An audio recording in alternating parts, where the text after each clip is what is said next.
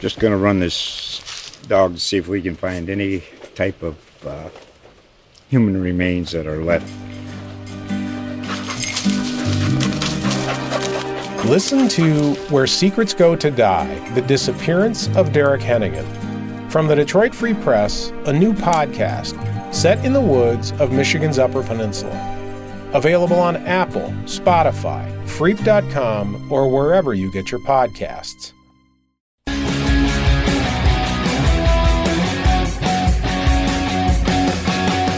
Welcome to the FridayNightOhio.com podcast. I'm Chris Beaven, sports editor at the Canton Repository. Joining me is rep sports writer Joe Scalzo. We're looking ahead to week two. Really, the first week we get to see a lot of matchups with Stark County teams playing each other. Joe, uh, some big matchups this week. What uh, what games jumping out at you right uh, right away that you're looking forward to to seeing what happens?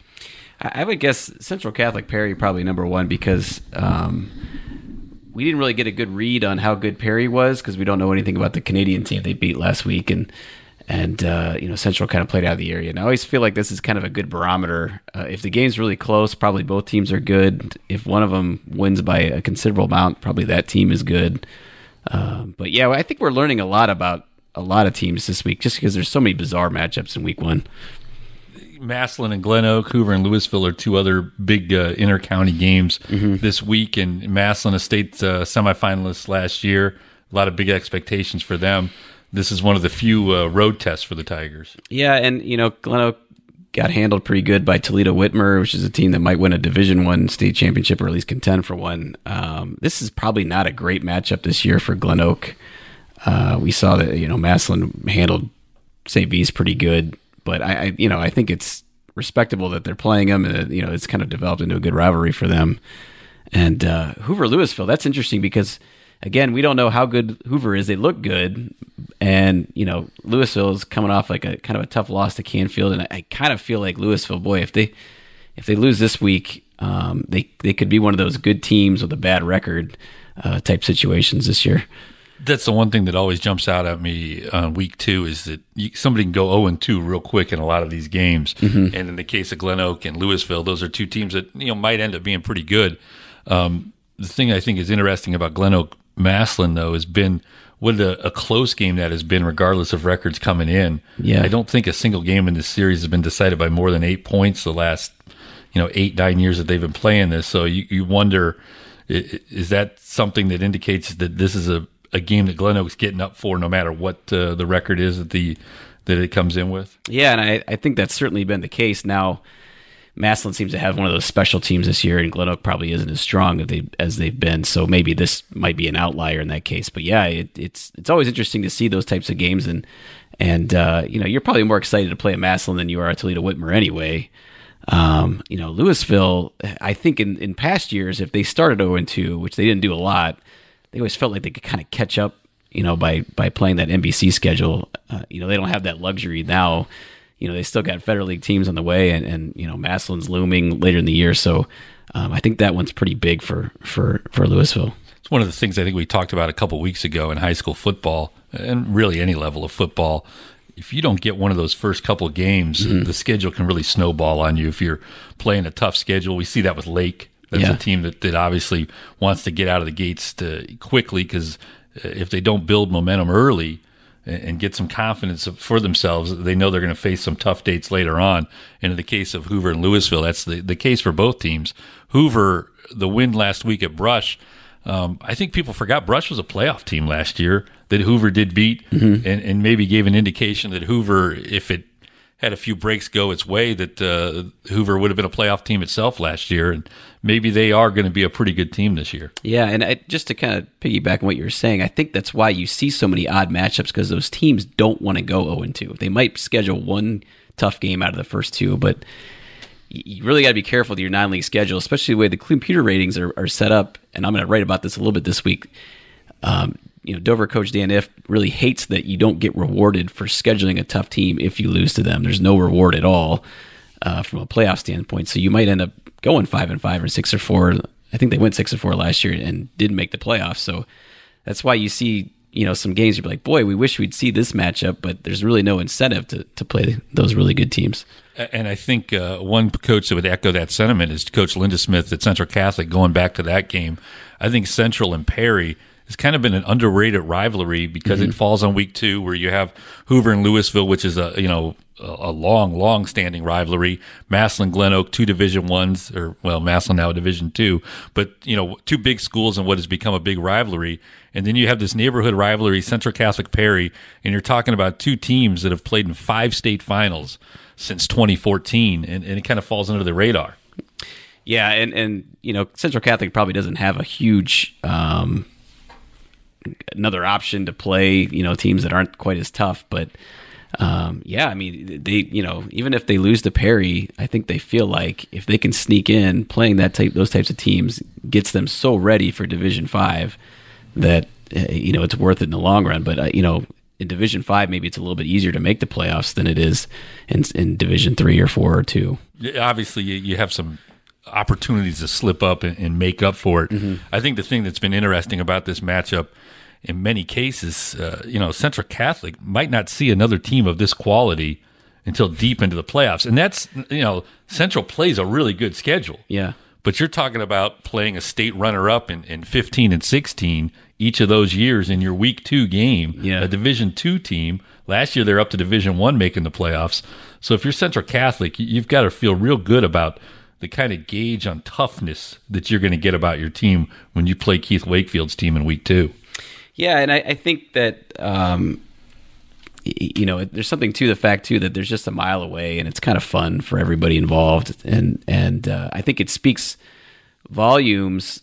And I don't want to get into a huge public private debate here, but the fact that Central has so much success scheduling public schools around here shows that that people think they do it the right way, and they're you know that they're not part of the competitive balance issue that's kind of been. They're the not news. part of the problem; they're part of the solution. yeah, so you know it, that's.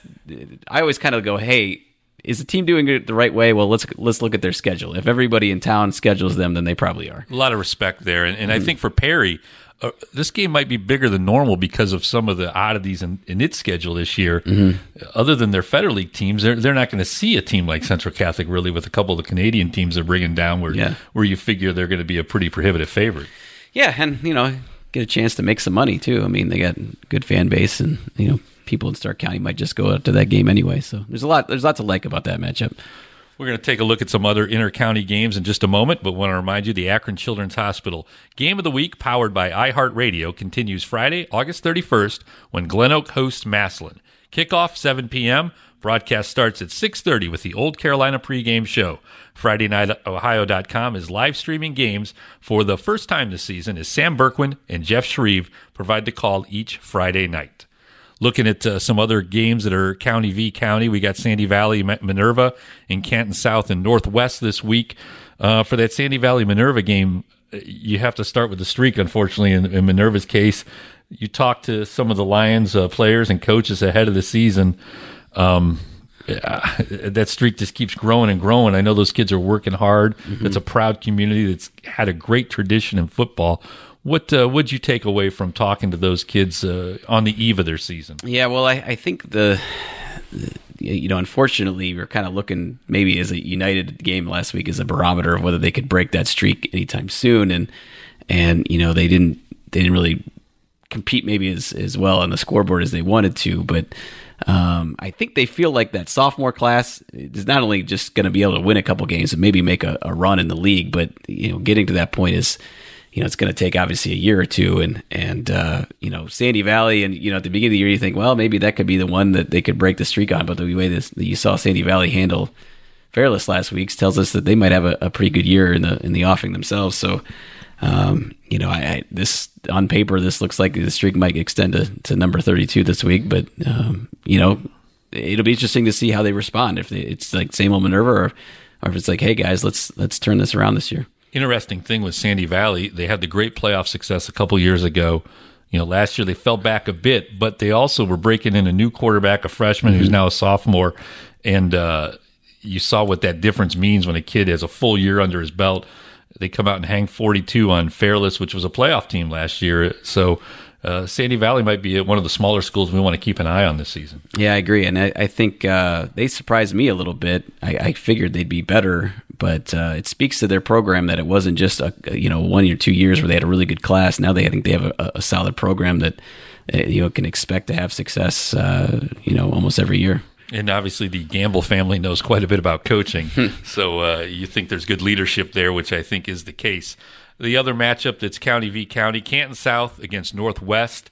Uh, Canton South had a had a tough loss last week against Cloverleaf. Now it's going on the road against Northwest, and I think Northwest is one of those teams that uh, you know could be in the mix at the end. Uh, they've two have had some recent tradition of success, so also some tough seasons of late, but they've got a, a good versatile quarterback uh, back to lead them, and it'll be interesting to see if they're able to get some games early and build some momentum going into the Pac Seven. Yeah, I think we've kind of been waiting for that breakout year for them for a, a couple years now. Now that they got in the Pac and they don't have to play, you know, half Division One teams and half Division Seven. You know, it's and you know this is a, a good game for them. I mean, it's an old NBC rivalry, and I think people probably in Northwest program remember those awesome years they had from 2000 to 2011 or so.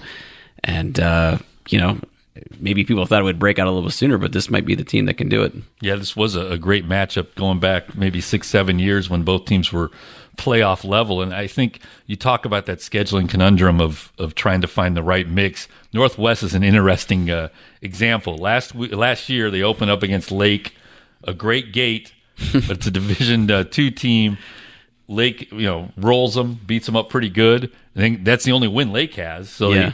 they, they they changed the schedule this year. They're playing Claymont, a playoff team, a year ago, but more in the ro- enrollment size of what Northwest is dealing with, not a Federal League team. And you see Northwest really put it on Claymont last week. Yeah, and I mean, we didn't really speak to, to Canton South, but they were obviously competitive, and, and they had a great year last year. But I know that they've been dealing with numbers and, and health and stuff like that. So, um, be interesting to see if you know if they start zero and two, you know how that kind of affects their season. We're going to take a quick break here again, and then we're going to come back and talk about two games that uh, Joe, uh, I think, will have some good opinions on. I want you to remember that FridayNightOhio.com is your home for Stark County area high school football throughout the 2018 season. Stories, scores, schedules, rosters, stats, you'll find it all there all year. Download the app and don't miss any of the news about your favorite teams and players. And uh, two teams or two matchups that you knew quite a bit about uh, coming up that we're going to wrap up with here: Buchtel McKinley and Dover Lake. We'll do Buchtel McKinley first. Joe, you saw McKinley's opener last week. Um, great start by the Bulldogs, and they kind of had to hang on there. Um, what uh, what you think about what you saw from the pups? Well, I, I really I thought they uh, um, just on a down by down basis they played pretty clean, but they just you know they, they made a lot of big plays, and I, I mentioned this they didn't make a lot of little plays, and I think as your season goes on, they, you know the talent's there, and you see the potential. And I don't. I mean, I don't think this is obviously a team that's going to compete for a state championship. But it, is it a, a team that you can expect to be in the Federal League mix and make the playoffs?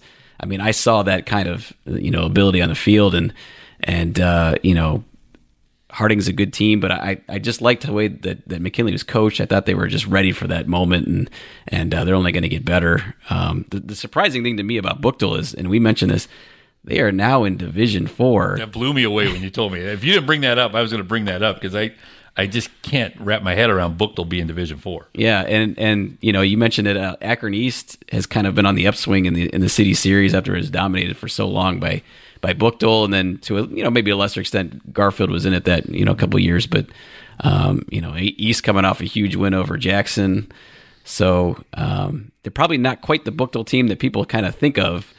Uh, I know that, that Dan Reardon said they had a lot of you know really good skill and they're really big, but I don't think they've put it together. And you know, I would expect McKinley to win this by a touchdown or two. The one thing that's always been impressive about Buchtel, you know, going back to the Coach Flossie days, is the Griffs will play anybody anywhere. I mean, they've never backed down. They, they've played McKinley a lot over the years, but they've also gone up and played the big Cleveland parochials. They've gone over to the Youngstown area and played the heavyweights that way. Uh, the the Griffins, uh, they will show up and they will hit and they will play hard. Uh, it'll be uh, a case of whether they'll just have the the overall ability and, and size to stay with McKinley. Dover Lake, the other big game this week, and I know you've talked to both coaches. Joe, uh, give us some thoughts on that matchup.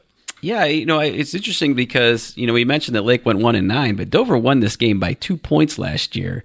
they they were really close. You know, Lake's season is kind of like it was weird last year. They they were really competitive for five games and couldn't quite get those wins, and then things kind of like you know snowball at that point. But um, I, always like you know both coaches kind of said they use this as a barometer um, because I think they feel like um, if they can, you know, if you beat Dover by two touchdowns, you're probably really good. If you beat Lake by two touchdowns, you're probably really good. You know, if, if the game's really close, chances are team both teams are really competitive and and I think Lake probably, you know, they beat they beat Dover in 2015 and 16. I think they feel like, hey, if if we can get this game, we have a chance to maybe win five or six games this year, and they have a great sophomore class that they can kind of build to something really big in the next couple years. Um, Dover, you know, I, I don't know that they're quite as talented as they were last year, but they had some injury issues, so we'll see. We, we don't really know anything about either team because they played nobody last week. You know, Columbus West and and Cleveland JFK were both really bad programs, and they both, you know, both games were out of hand by second quarter. So, um, you know, we'll find out a lot about both teams this week. I think uh, of all the teams, this week two game for Lake could maybe define the season more than anyone mm-hmm. uh, in the county, at least. Lake gets this game; they're two and zero. Oh. Then they got Copley and Louisville coming up games that I think they would have a reasonable expectation of being able to win. Mm-hmm. And, obviously, four and zero oh going into the grind of the Federal League is a big deal for Lake, as opposed to going in two and two, three and one. Four and zero, oh, Lake knows, hey, they steal a couple of more games the rest of the way where they're going to be the underdog.